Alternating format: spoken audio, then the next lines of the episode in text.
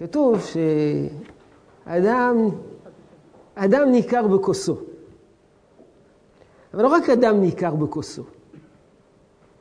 גם חברה ניכרת בכוסה, בכוס שלה. כל המחקרים מעידים שגרף שתיית האלכוהול כל הזמן בעלייה. יותר ויותר שותים אלכוהול. בכל הגילאים, פאבים נפתחים כפטריות לאחר גשם. פאבים רגילים, פאבים עם כשרות, פאבים עם כשרות למהדרין. זה כבר לא סתם שתייה, זה שתייה תרבותית. הופכת להיות תרבות של שתייה. באים לחתונה, קצת שותים, וקצת מסתובב הראש, וקצת מבולבלים. לא רק שותים לחיים באיזו כוסית קטנה, 4cc. שותים בשביל להיות קצת מבוסמים. לא רק לבסומי בפוריה, אלא לבסומי כל השנה.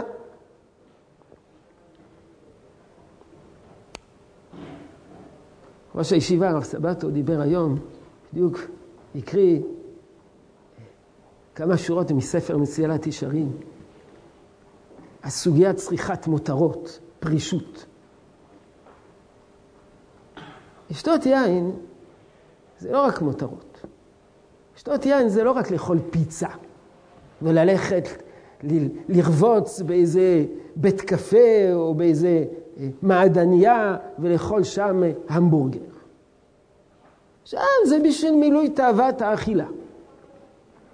אדם ששותה אין עניינו אך ורק מילוי תאוות הצמאה, שהוא צמא. למה? מכיוון שהאלכוהול הוא לא רק מרווה, הוא גם משנה את האדם. אדם ששותה זה לא אותו בן אדם. אדם שאכל המבורגר, אז לא יכול יותר הוא שבע. לא יכול יותר הוא הרבה שבע. מאוד שבע. האדם ששותה אלכוהול, זה משנה אותו. הוא בן אדם אחר. אלכוהול זה לא קוקה קולה, ולא פפסי קולה, וזה לא טעם החיים. זה משהו אחר לגמרי. תראו, מה שכותב המהר"ל על שתיית יין. מה שהוא כותב, בשלב ראשון זה נראה לגמרי מנותק, או לגמרי ספירה אחרת. פירוש, כתוב בחז"ל, גמרא במסכת סנהדרין, מופיע גם בהרבה מדרשים, אמר רב חנן, לא נברא יין בעולם, אלא לנחם אבלים ולשלם שכר לרשעים. שנאמר, תנו שכר לעובד ויין למרי נפש. עובד זה הרשעים שעובדים. ככה זה על פרשים וגם רש"י על המקום, בספר משלי על הפסוק, תנו שכר לעובד ויין למרי נפש, אומר שעובד זה הרשעים. מרי נפש זה אבלים. פירוש, היין אינו ראוי לעולם הזה. כי היין יש בו עניין אלוקי. שהרי הוא משמח אלוקים ואנשים. פסוק מספר שופטים.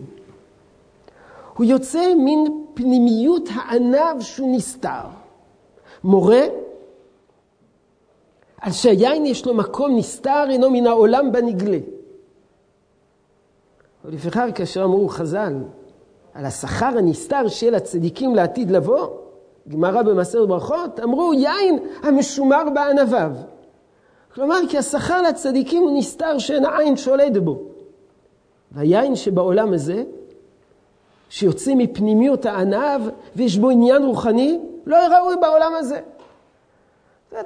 אדם ששותה יין, הוא כבר לא אותו בן אדם.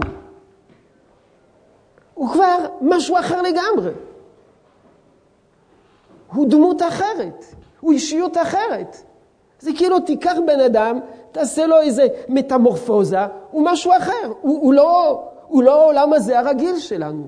הוא משהו אחר לגמרי.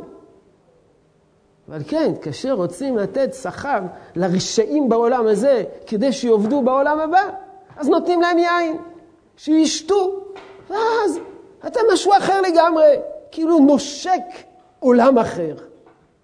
נושק כביכול את העולם הבא. אז אתה מקבל את העולם הבא שלך בעולם הזה, כי אתה משהו אחר לגמרי. אדם ששותה יין, פתאום מקבל אנרגיות אחרות. מביט אחרת על החיים, מסתכל אחרת על הכל. הוא כאילו אדם חדש לגמרי.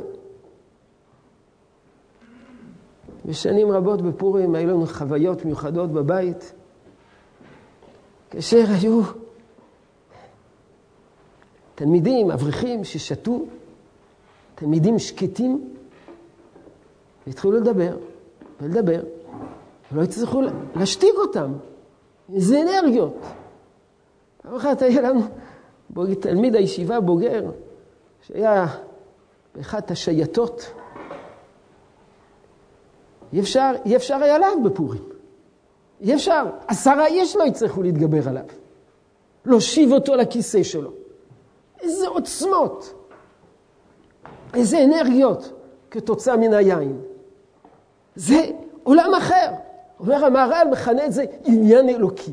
כי יכול איזה... לוקחים את הבן אדם הפשוט הזה, דוחפים בו אינסוף אנרגיות, נושק לעולמות אחרים.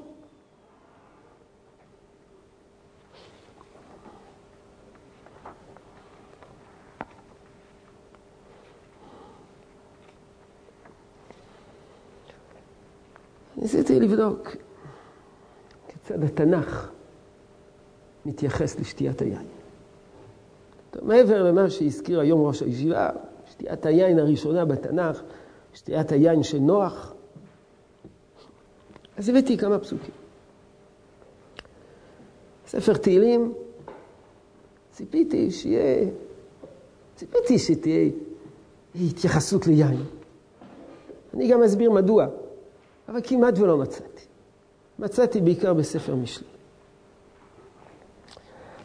פסוקים מפורשים, פרק כ"ג, פסוקים ל"א, ל"ה. אל תראה יין כי יתאדם. כלומר, אל תיתן עיניך, אומר רש"י, ביין. כי ייתן בכיס, בכוס, יש גרסאות. אינו, יתהלך במישרים. אומר רש"י, המרבה שכרות, כל עבירות דומות לו למישור, כל הדרכים ישרים בעיניו. אחריתו כנחש ישח וכציפוני יפריש. עיניך יראו זרות. אומר רש"י, כשתשתכר, היין בוער בך ומסיעך להביט בזונות, זרות. ולבך ידבר תהפוכות. מה זה לבך ידבר תהפוכות? תסתכלו בפירוש של המלבים. אם בעיניו שיתורו החזנות ויראו נשים זרות לזנות עמהם, ואם לבבו שיתור החמינות וידבר תהפוכות, דברי מינות שהפך מדברי החוכמה. ראית כשוכב בלב ים, כיבשו אותו, שיקור. כמו בלב ים. מי שפעם אחת נסע, הפליג בים, והייתה לו מחלת ים, אז הוא יודע שזה בדיוק כמו שיקור, הראש מתנדנד מצד לצד, וכשוכב בראש חיבל, בראש תורן, מתנדנד לו למעלה, וכותב המלבי, מתנדנד למעלה, עד שהוא נופל למטה. מאיגרא רמא לבירא עמיקתא. היכוני בל חליתי, הלמוני בל ידעתי, הוא שיכור, לא יודע מה קורה איתו. מתי יקיץ? הוסיף, ובקשנו עוד לשתות ולשתות ולשתות. אומר רש"י, פסוק למדלת, והיית משוגע, כשוכב בלב ים, או כשוכב בראש חיבל תורן הספינה, נע ליפול ממנה, עיקוני בעל חליתי, כשיקיץ מידו, אינו מרגיש מכל הרעות שעברו עליו, וחוזר לשתות. פסוק אחר מספר משלי, מדבר עוד יותר, לא רק מתאר את השיחות, אלא מתאר אפילו את האווירה הנפשית. פסוק פרק כ"א, פסוק י"ז. איש מחסור אוהב שמחה. אוהב יין ושמן לא יעשיר. מלבין. איש מחסור. מי שאוהב שמחה לשמוח תמיד, הוא איש מחסור. כי השמחה לא תתמיד. וכל דבר שישמח אליו בראשית תשיגו את הדבר, אחר שיראה אותו, יהיה לו לקניין ימים אחדים, לא ישמח עוד. אדם שותה יין, בהתחלה זה משמח אותו. כוס אחת משמחת אותו. אחרי כמה זמן, כוס אחת לא מספיקה, צריכים שתי כוסות, אחרי שתי כוסות, צריכים שלוש כוסות, אחרי שלוש כוסות, צריכים בקבוק, אחרי בקבוק, צריכים חבית, וכן נזו הדרך, עד שהוא ממצה את הכל. יש שחיקה. שחיקה של הגירויים של השמחה. לכן איש מחסור אוהב שמחה, אדם שאוהב שמחה הוא כל הזמן במחסור. כאשר כמובן השמחה הזאת מושגת על ידי גירויים חיצוניים. ירצה לראות תמורתו, דבר חדש, אז הוא מחפש גירוי חדש. ישמחהו, ולכן הוא חסר תמיד. אוהב יין ושמן, לשתות ולמשוח את בשרו בתפנוקים. זה לא יעשיר כי יחלה ממונו. ומלבד שהוא איש מחסור, יחלה גם ממונו. מה שאין כן אוהב שמחה, יצואר שלא יחלה ממונו, אם זה גירויים שהם בחינם. טוב, ויש גם פסוקים. עוברים לספר תהילים. זה בספר תהילים. דובר על השמחה, שמחה חיובית. עבודת השם בשמחה עם יין. שאדם עובד את השם עם יין. ספר תהילים. מצאתי רק פסוק אחד. בעד השמחה. פסוק מפורסם. אבל נראה את הפירוש שלו.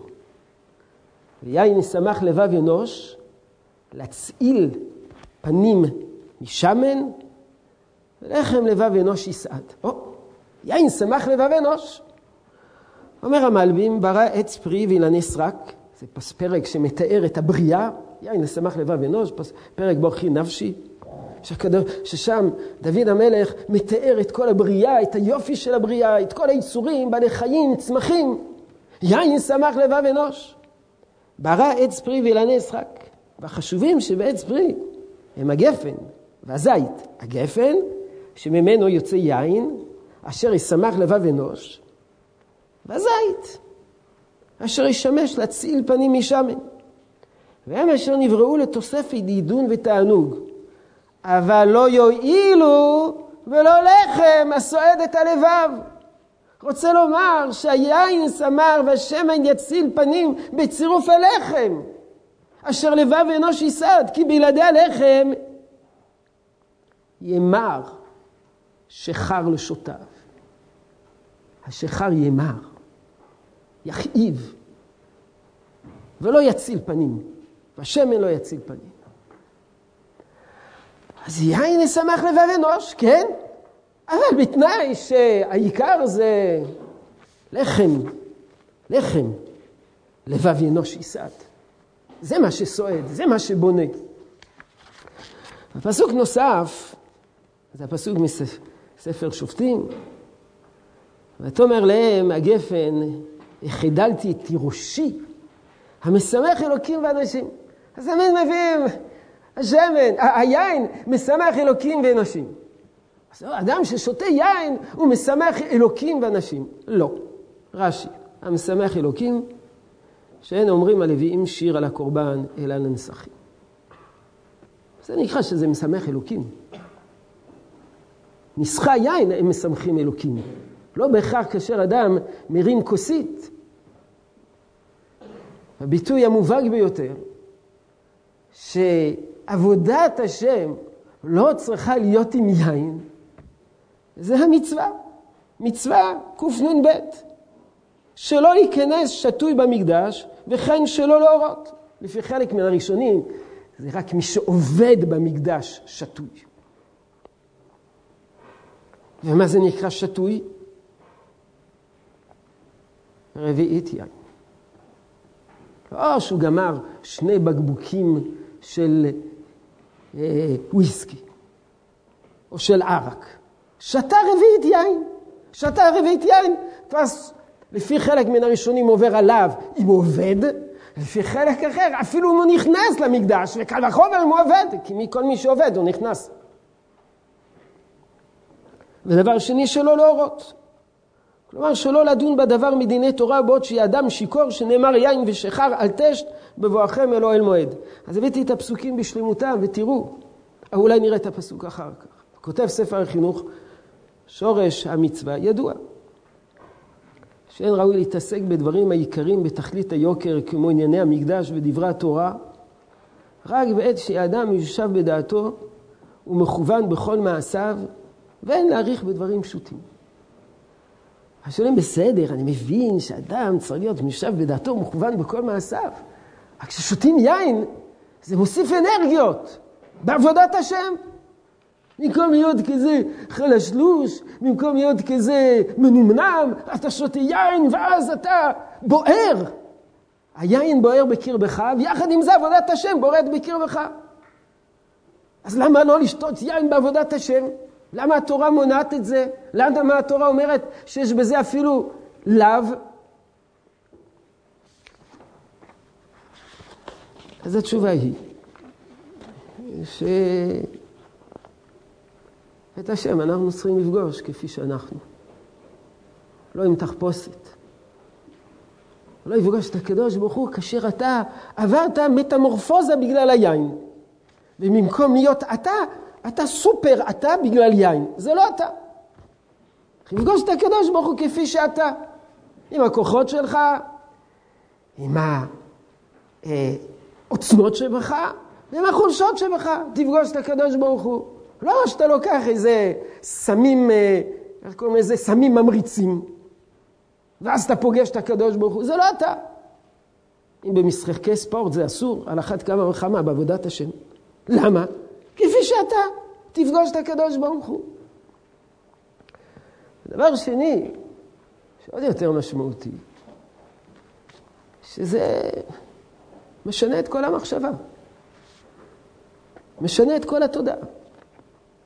יוצר איזה חוסר איזון פנימי.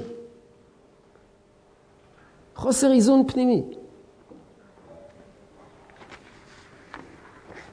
ואדם רואה דברים באופן אחר, לא בצורה מאוזנת. היחס בין הרגש לבין השכל, הוא רואה את הדברים באופן אחר. אנחנו רוצים שתראה את הדברים כפי שהם צריכים להיות. לא מלווה בזה דמיון ובזה הזיות. זה לא הדרך לעבוד את הקדוש ברוך הוא.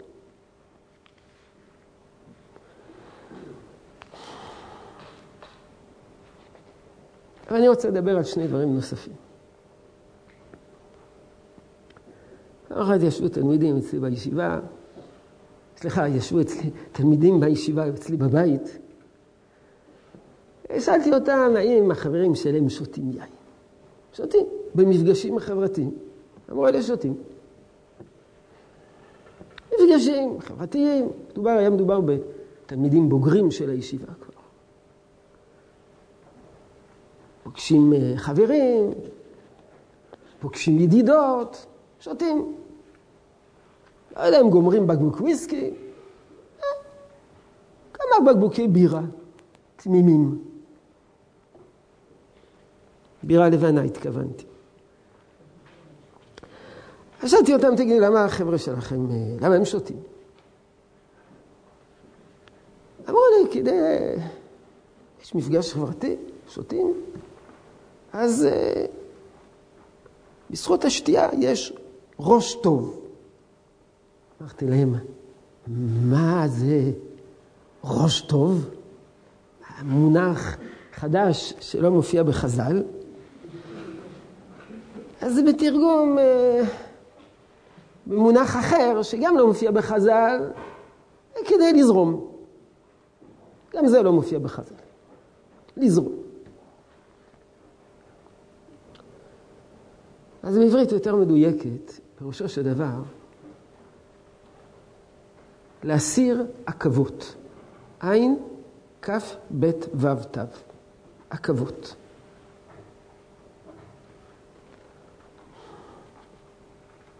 עקבות זה בלמים פנימיים. וכל אחד מאיתנו יש לו בלמים פנימיים. הבלמים האלה זה דוגמה, בלמים של בושה. מצבים רגילים, אתה נמצא בתוך איזה קבוצה, אתה מתבייש לדבר, אתה שותה, פתאום אתה נהיה חברתי. עוד, מדבר ומדבר ומדבר. לפעמים יש רק קשיים של תקשורת, ליצור תקשורת, ליצור כימיה. מוסרים הבלמים האלה, אתה מתחיל לדבר, אתה מתחיל ליצור. התקשורת, החיבור בין אנשים הרבה יותר קל. יש זרימה יותר קלה בין אנשים. אז זה באופן כללי, במפגשים חברתיים, המושג של הסרת עקבות. מה זה באופן כללי העקבות? עקבות זה כל מיני מחסומים פנימיים שנמצאים בתוכנו. חלקם זה מחסומים שאנחנו, עבודה קשה מאוד, בנינו בתוכנו מחסומים. מחסומים של צניעות, מחסומים של בושה, מחסומים בפה. שיקור, אין לו מחסום בפה. מחסומים שבנינו על ידי עבודה מוסרית, מאוד מאוד קשה ומייסרת, אנחנו בונים מחסומים. המחסומים האלה, לכל הפחות אלה שבנינו, הם באים כדי לחסום בפני התפרצות של כל מיני כוחות שהיינו שמחים שהם יהיו מוצנעים בתוכנו. אדם שפורץ את המחסום הזה, אז יש זרימה. בלשון חז"ל, שמבטאים מה זה נקרא פריצת מחסום ולאן הוא מוביל, חז"ל אומרים שאדם שחטא ושנה בחטא, נעשית לו כתר. פעם הראשונה שהוא חטא, פרץ את המחסום. אבל עדיין המחסום נשאר ממנו משהו. חטא פעם שנייה, נפרץ פעם נוספת המחסום, נעשית לו כתר. זה מחסום שנפרץ. אז חז"ל אומרים, אדם ששנה בחטא, אז לדוגמה, אין לו כבר מחסום. כי את המחסום שהוא בנה, הוא כבר הרס לחלוטין. אז אדם ששותה יין בשביל ראש טוב, הוא רוצה להסיר את מחסום הבושה. בתקשורת חברתית הוא רוצה קצת יותר תעוזה, להעיז יותר, להביע רגשות באופן חופשי. זה נקרא בחז"ל, נכנס יין יצא סוד. זה הסוד. דבר שכל הזמן הוא בתוכך, נכנס יין יצא סוד. עכשיו, יש כל מיני סודות יש באדם. יש סודות מאירים באדם.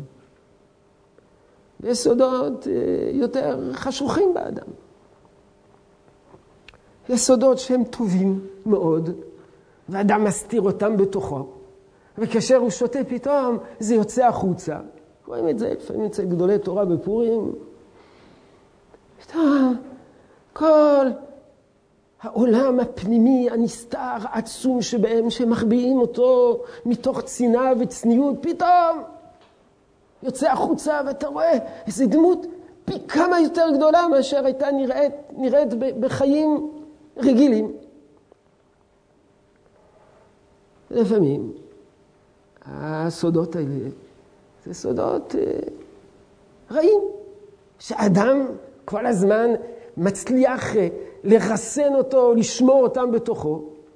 וברגע שנכנס יין, עקבות מסולקות, וזה מתחיל לזרום החוצה. זה מה שהזכיר היום מספר מסילת ישרים, למה נסמכה פרשת זנות לפרשת סוטה. פרשת נזיר לפרשת סוטה.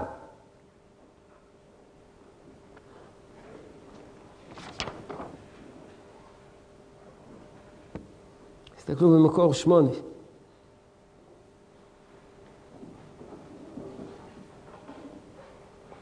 על הפסוק ייתן בכוס עינו יתהלך במישרים, פסוק שראינו לפני כן ממשלי. סוף שהוא מתיר את עבירות, ועושה אותם הפקר כמישור, משיח עם אישה בשוק, מדבר פיו דברים רעים בשכרות, ואינו מתבייש, למדנו שהיין גורם לזנות. למה היין גורם לזנות? מה יש בתוך היין אנזימים של זנות? לא. כי היין מסיר את העכבות, וזה פורץ החוצה. או,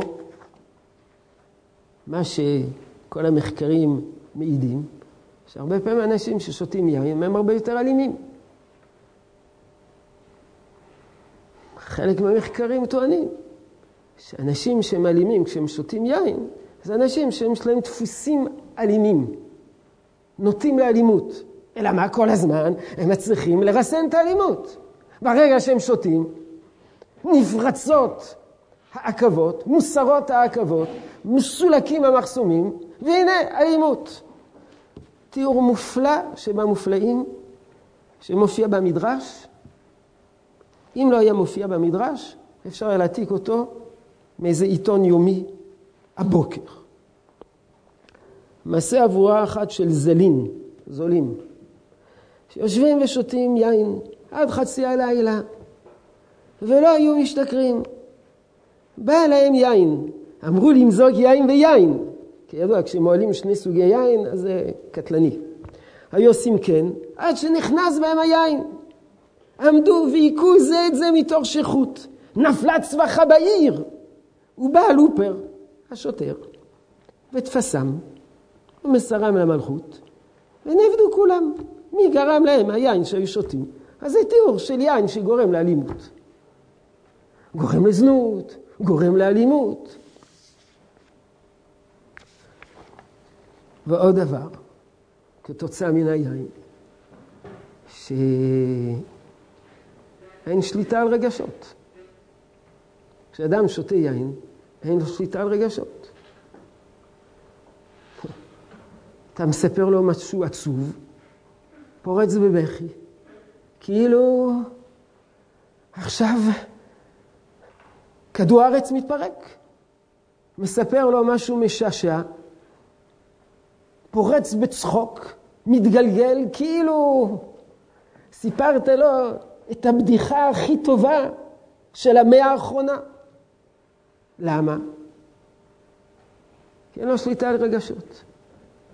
מי מתנהג ככה, שמספרים לו בדיחה, הוא צוחק וצוחק וצוחק ולא מפסיק. וכשאומרים לו זה משהו עצוב, הוא פורץ בבכי ולא מפסיק. ילד קטן, שלא שולט על רגשותיו. זה מאפיין התנהגות ילדותית.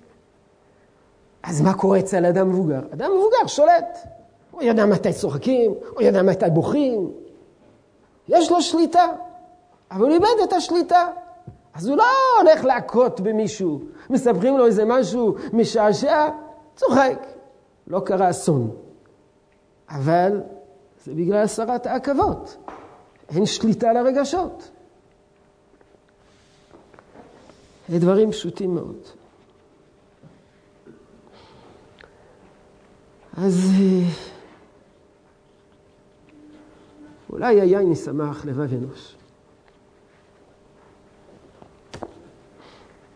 אנחנו מצווים בפורים לשתות.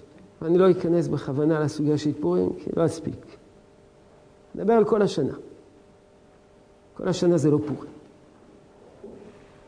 השנים בצדק, אבל יעני קידוש, הבדלה. הנה, חז"ל ביקשו שנשתה.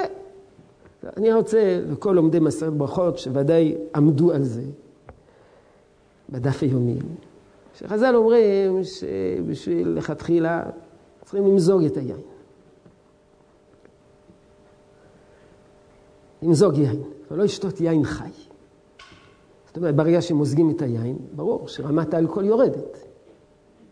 מוזגים כמה? 1/4 או 1/3. מה הייתה רמת האלכוהול בימים ההם? בימינו אלכוהול יין רגיל 11%. יש חוקרים שטוענים בימים מקדם, בגלל חשיפה לשמש ורמת סוכר מאוד גבוהה, שהיא אחר כך הופכת להיות אלכוהול, הגיעו עד 14%. 1/3, 4.5. 1/4, 3.5. 3.5 אלכוהול. אז אחד שאתה כוס לקידוש עם 3.5 אלכוהול. איך קוראים לזה? זה יין בשביל ילדים. זה מה ששתו. ראש אנשים הרי כתוב מסכת ברכות, תראו בהמשך, מסכת כתובות, כתוב שאבל נותנים לו 10 כוסות לשתות. אז תמיד אמרתי, 10 כוסות לשתות? הרעלת קיבה, ישר לבית החולים, 10 כוסות לשתות. זה היה יין מעול. באותם ימים לא היו משקאות קלים, לא פפסי קולה ולא קוקה קולה, ולא כל אלו, ולא תה, ולא קפה. אנשים שתו יין, זה המשקה היחידי. אז איך שתו את היין? מעלו את היין, אז זה לא קצת טעם יין. אז אין לדבר, היהדות בעד שתייה. מעמדים מיוחדים, בתחילת הסעודה, אדם שותה קצת יין, ואחר כך הוא אוכל סעודה שלמה על היין הזה. היין הזה הלך לאיבוד בדגים ובמרק ובבדג ובגפילטע פיש ובכל יתר הסעודה. ובבוקר בקיגל ובמלפפון חמוץ.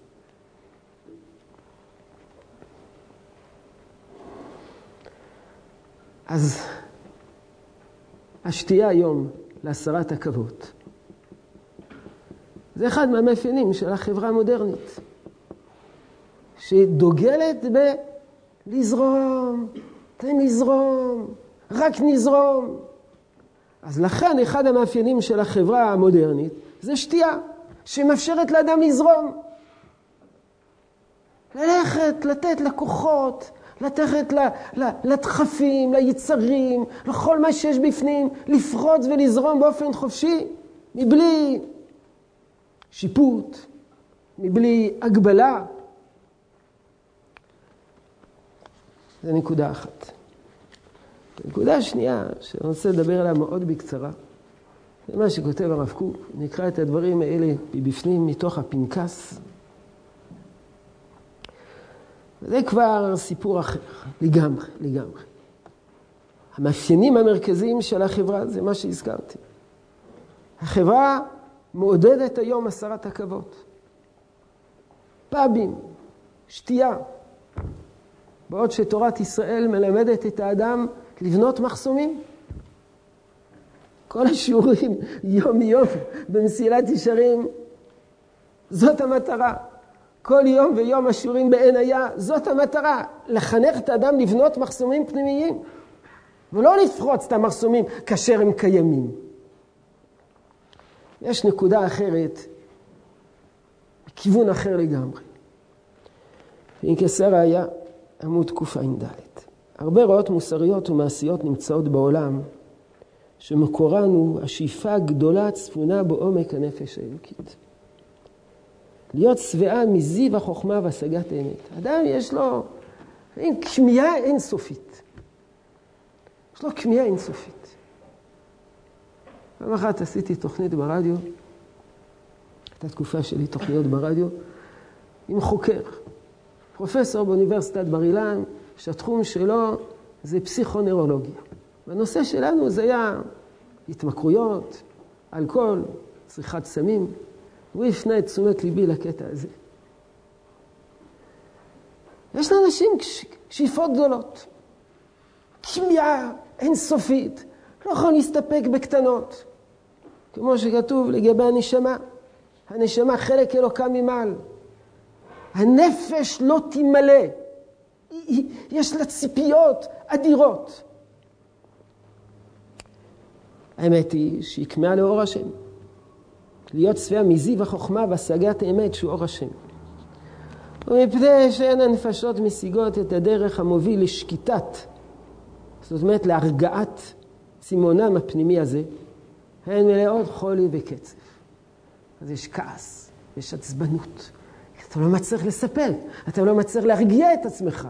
אז אתה כועס, ואתה מבטל את הכל, ואתה משמיץ את הכל, ואתה מבקר את הכל, ואתה מנפץ את הכל, כי אתה לא מצליח למצוא סיפוק בעולם הזה.